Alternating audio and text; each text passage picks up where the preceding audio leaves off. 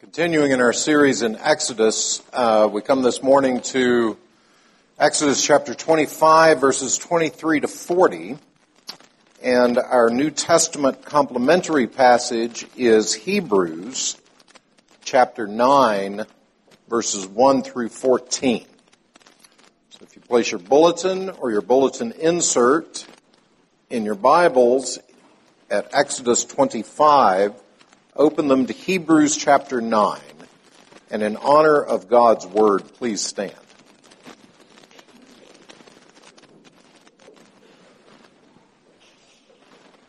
Hebrews chapter 9, beginning in verse 1, hear God's word. Now, even the first covenant had regulations for worship in an earthly place of holiness, for a tent was prepared, the first section in which were the lampstand and the table and the bread of presence. It is called the holy place. Behind the second curtain was a second section called the most holy place, having the golden altar of incense and the ark of the covenant covered on all sides with gold, in which was a golden urn holding the manna and Aaron's staff that budded and the tables of the covenant. Above it were the cherubim of glory overshadowing the mercy seat. Of these things we cannot now speak in detail. These preparations having thus been made, the priests go regularly into the first section performing their ritual duties. But into the second, only the high priest goes, and he but once a year, and not without taking blood, which he offers for himself and for the unintentional sins of the people. By this, the Holy Spirit indicates that the way into the holy places is not yet opened, as long as the first section is still standing which is symbolic for the present age.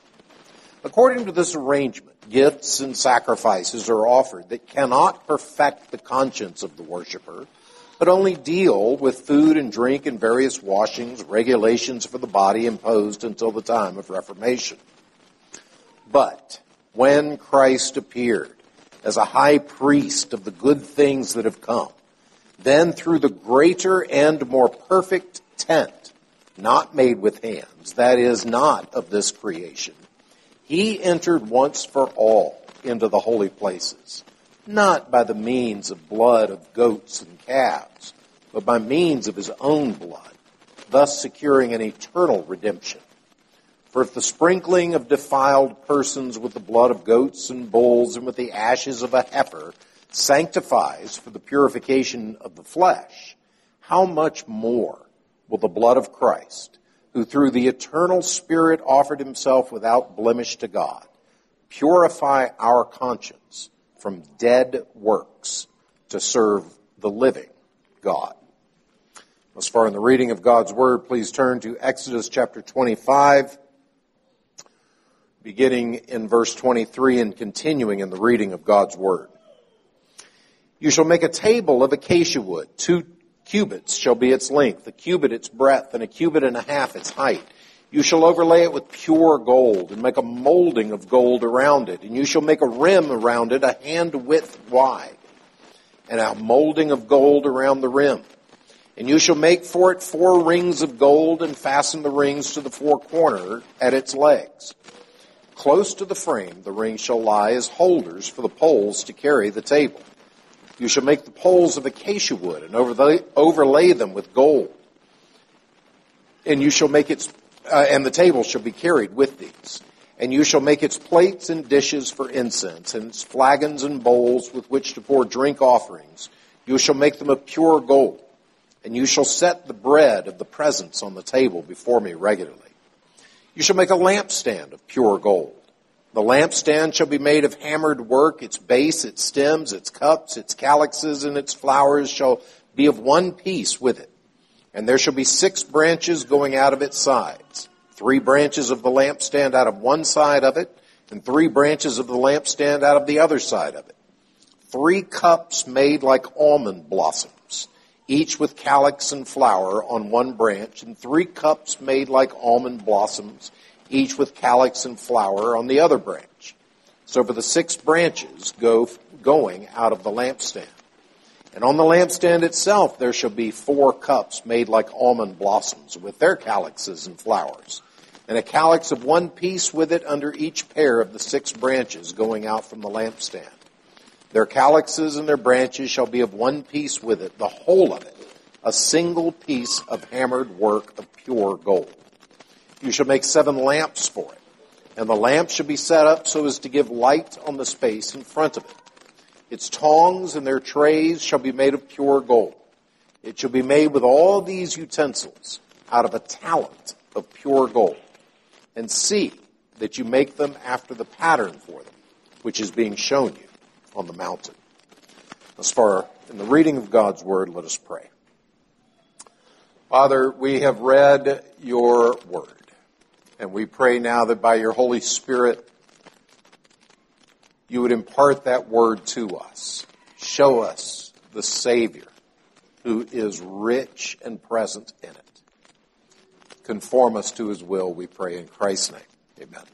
Please be seated.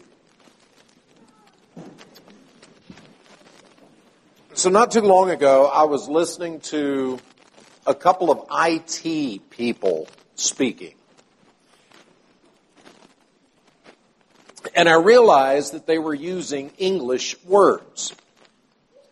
And I also realized that I understood roughly 40% of all of those words that were coming out of their mouth. They had their own vocabulary that they used fluently with each other and they understood each other perfectly. And I almost might as well have been listening to two people speaking Mandarin Chinese. I had no clue what it was they were talking about. Christians can be the same way.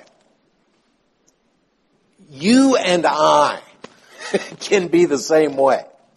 When we run around using words that are common within our circles, but words that people that are not Christians would think is like this IT conversation. Words like righteousness. Words like sanctification. Words like worship. Have you ever stopped and thought to yourself, what actually is worship? What does it mean? I mean, it's something we do. We come and worship. But what is worship? I think because we don't ask ourselves that question, the reason that we have such a wide variety of styles of worship is, is part of the failure of you and me to really ask ourselves that question. What is worship? If worship is a place for me to feel encouraged, then my style of worship is going to go in one direction. If worship is a place for me to feel convicted or intellectually stimulated, then my style is going to go in a different direction.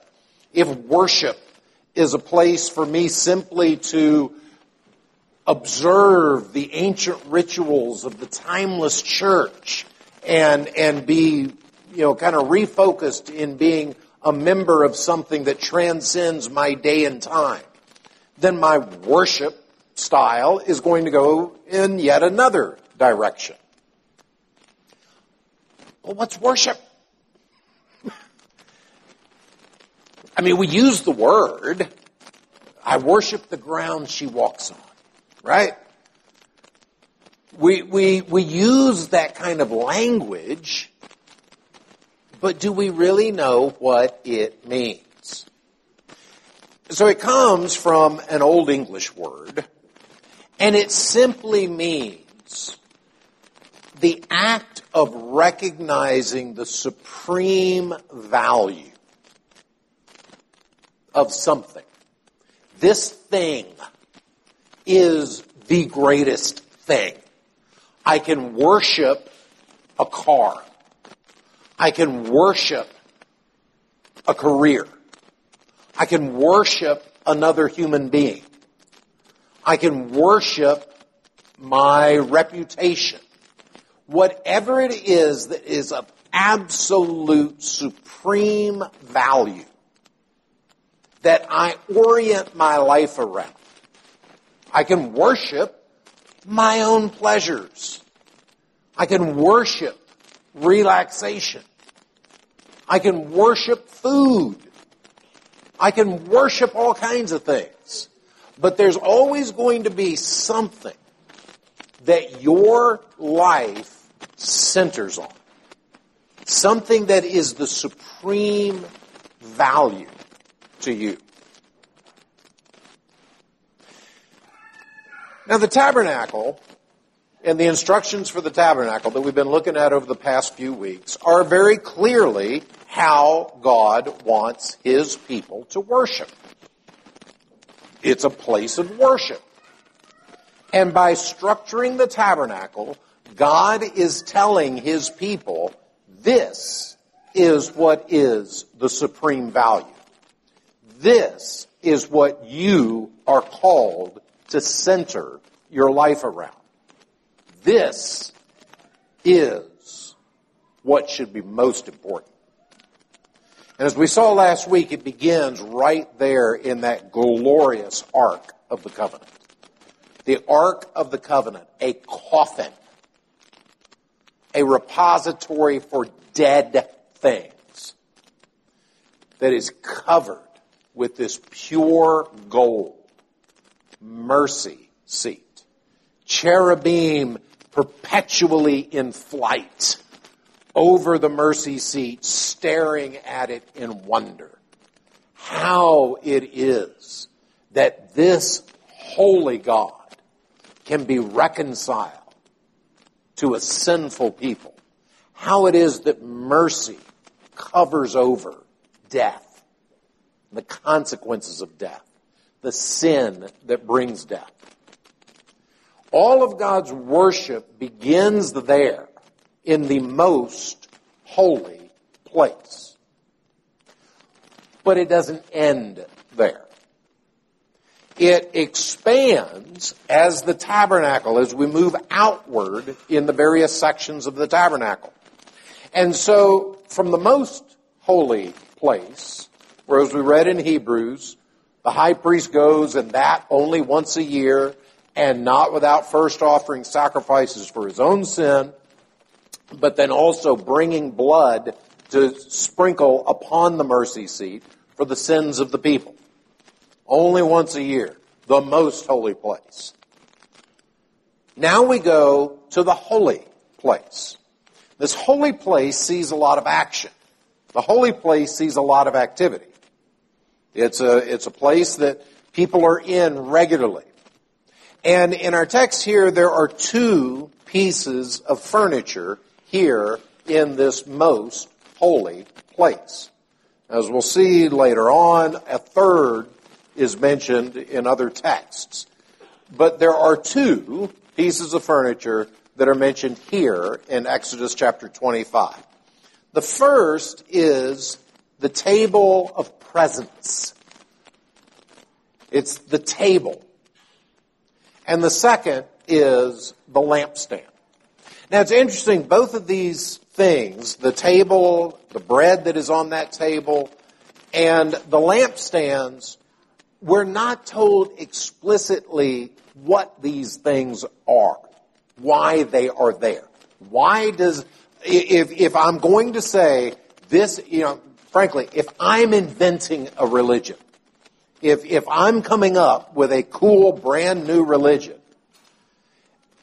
I guess I can understand the Ark of the Covenant. Man needs to be reconciled to God. Okay, got that. Why a table with bread? Why, why this gold? I mean, clearly it's precious. Just for reference, it, the, the, the text says that the table the lampstand, the dishes, all of the things that are associated in that room are to be made from pure hammered gold. And the totality is to be a talent of gold. Now that's somewhere between 60 and 100 pounds of gold. This is a lot of stuff. You remember Hezekiah when, when the ba- uh, Babylonian king sent his emissaries, what did Hezekiah do that was so stupid? He said, Hey, I'm important. You ought to be really impressed with how wealthy we are. Let me show you all the cool stuff we've got. All the gold, all the dishes. And sure enough, the Babylonians thought, yeah, you are a hundred pounds of gold in there. Plus, I'm sure over time other things are added, but this is incredibly precious. It's incredibly important. But why? We don't really get a lot of information as to the why.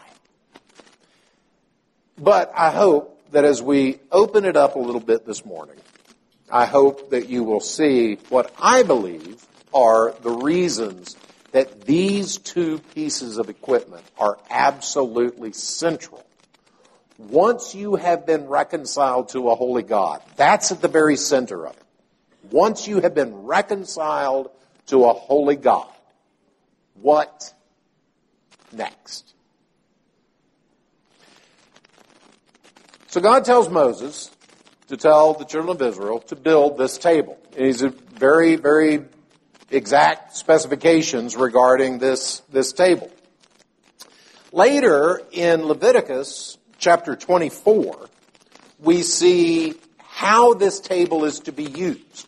Every Sabbath day, the priests are to come in and they're to lay out 12 loaves of bread, representing the 12 tribes of Israel. And they're also to eat the old loaves of bread. Those loaves are to be consumed. So, every Sabbath day, the priests have this ritual meal. It's interesting, you may have passed over it there in the text, but it refers to cups used for drink. And later we know that these are wine. And so, not to run ahead too rapidly, but I hope your brain is, is going, wow, this is interesting. Bread and wine that are right there before the Ark of the Covenant and that the priests participate in every Sabbath day. Hmm. Wonder where we could be going with that. It's ironic. Commentators don't go anywhere with it. Commentators don't go to what I think is just the obvious. Uh, and so I will. But this place of bread, this place of wine, that is so precious, that is so holy. Jesus, in Matthew's gospel, tells the story of when David is running for his life. And the high priest, he, he, he passes by the temple. He's running from Saul. He passes by the temple and he's starving. He and his men are starving. And the high priest, uh, he asks the high priest, he says, can I get something to eat? High priest says, I've got nothing here except for the bread of presence, the holy bread that only we are supposed to eat. And so the high priest gave it to David. David and his men ate the bread. And Jesus referred to that episode when the Pharisees were attacking him because he and his disciples gathered grain on the Sabbath day. The Pharisees say, what are you doing? You're working on the Sabbath day. You say you're a teacher in Israel. You're clearly not keeping the Sabbath.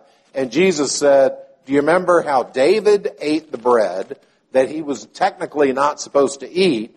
And Jesus says, the point, both for David and for me and for you, is that the Sabbath is made for man, not man for the Sabbath. Uh, that is not a, a ritual that is going to earn your way to heaven. It is a means of grace. It's a, it's a means of nourishment. It's a means of refreshment.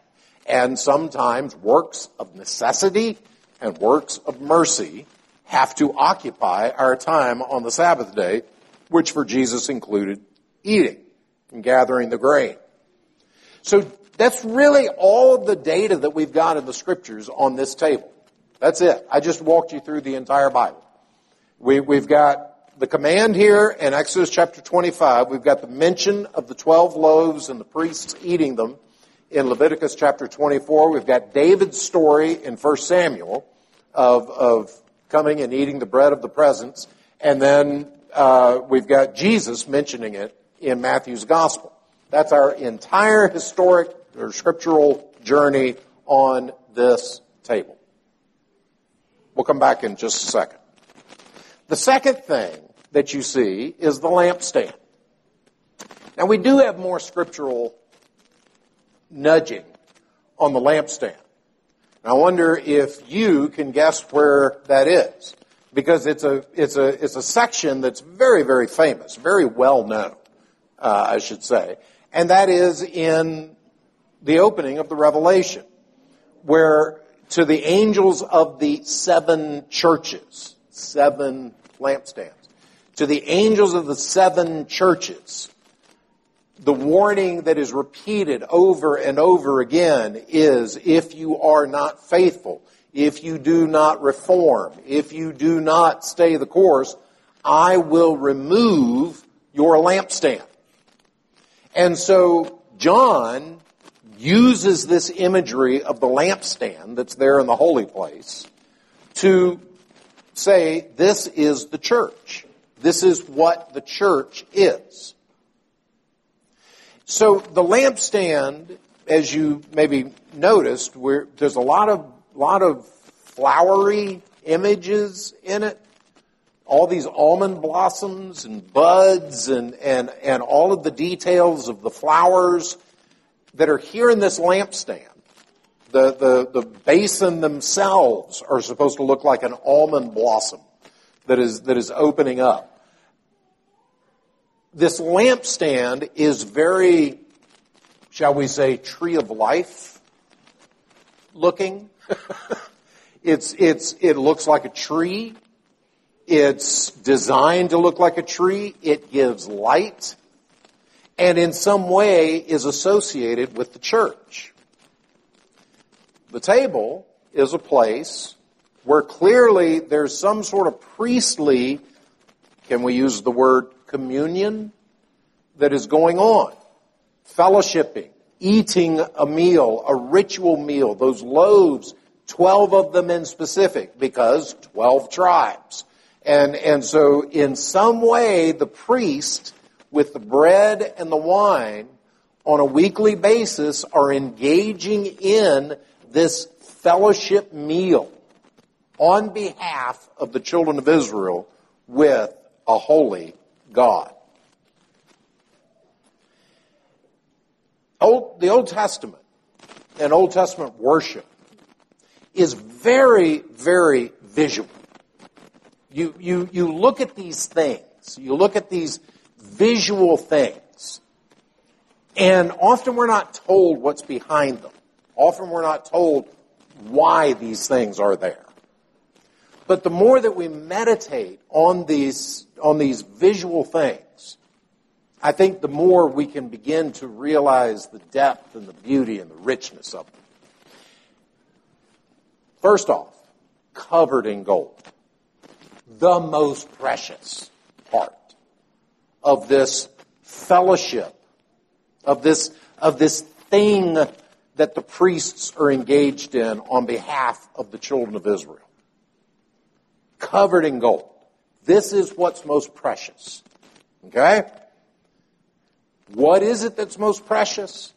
There's something about this table, this meal, this fellowship that is central. Immediately after the reconciliation with God, immediately after the mercy seat covering the place of death, the blood sprinkled on it. The next step is this fellowship meal. The candlestick, the light that is given out.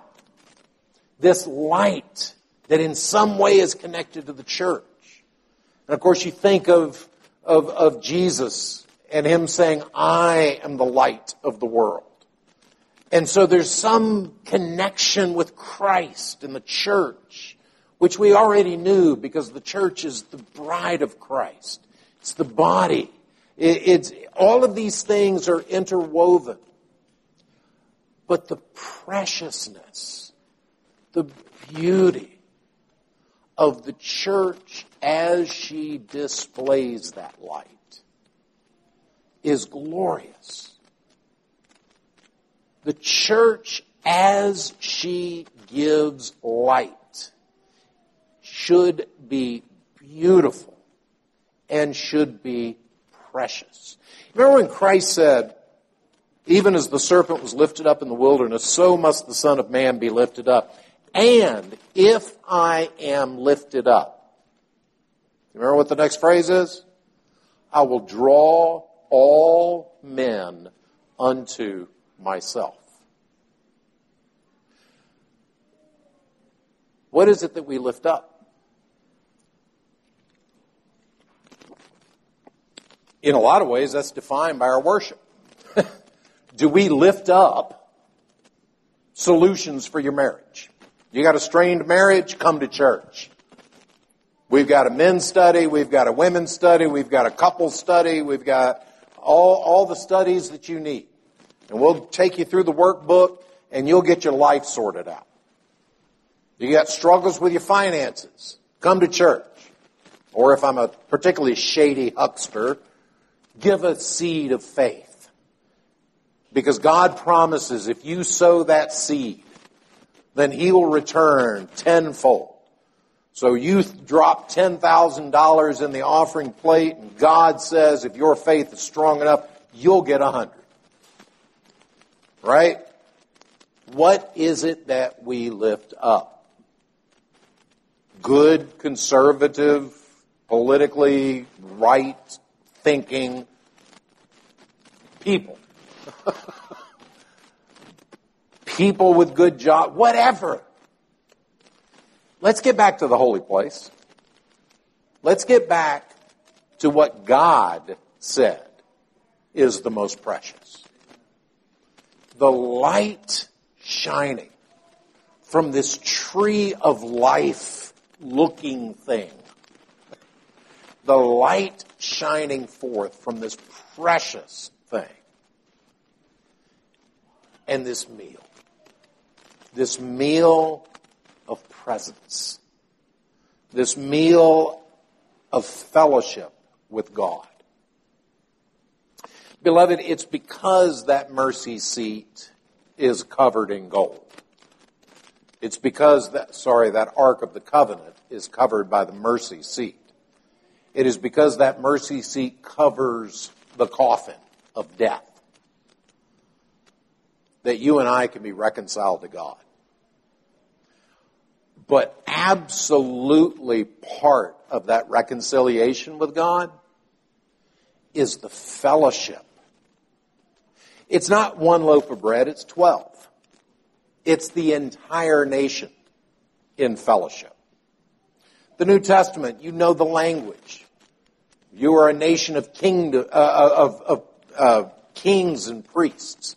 You are holy unto the Lord. You are entering into this holy place. You exercising your office as a Christian, a priest of the Most High God, enter into this place of fellowship with God, of fellowship with one another and this place in which we're reminded of the light shining into the nations. The light that is the message that that ark is covered in mercy. That coffin is covered in golden mercy. That's the light. That's the message. That's the beauty of it. Every time, every Sabbath day, when the priests would come in and have this fellowship meal, have this meal of communion with God, of bread and of wine, they were reenacting not just, and this is where the commentators generally go with, they're not just reenacting that God provided nourishment for the children of Israel miraculously in the wilderness. They're reenacting that God continues to nourish. It's not bread that just stays there. It's bread that is consumed weekly. It's refreshed weekly. And beloved, you and I need that refreshment. We need that reminder. We need that communion with God and that communion with one another. All of these things, stunning, beautiful imagery, are pictures of the gospel. This entire complex, the holy place and the most holy place, this entire complex is the gospel being demonstrated. This place of fellowship, of nourishment, this place where the light goes forth, this place where sins are covered, this place that is drowning in gold, precious, glorious, beautiful, is at the heart of the tabernacle.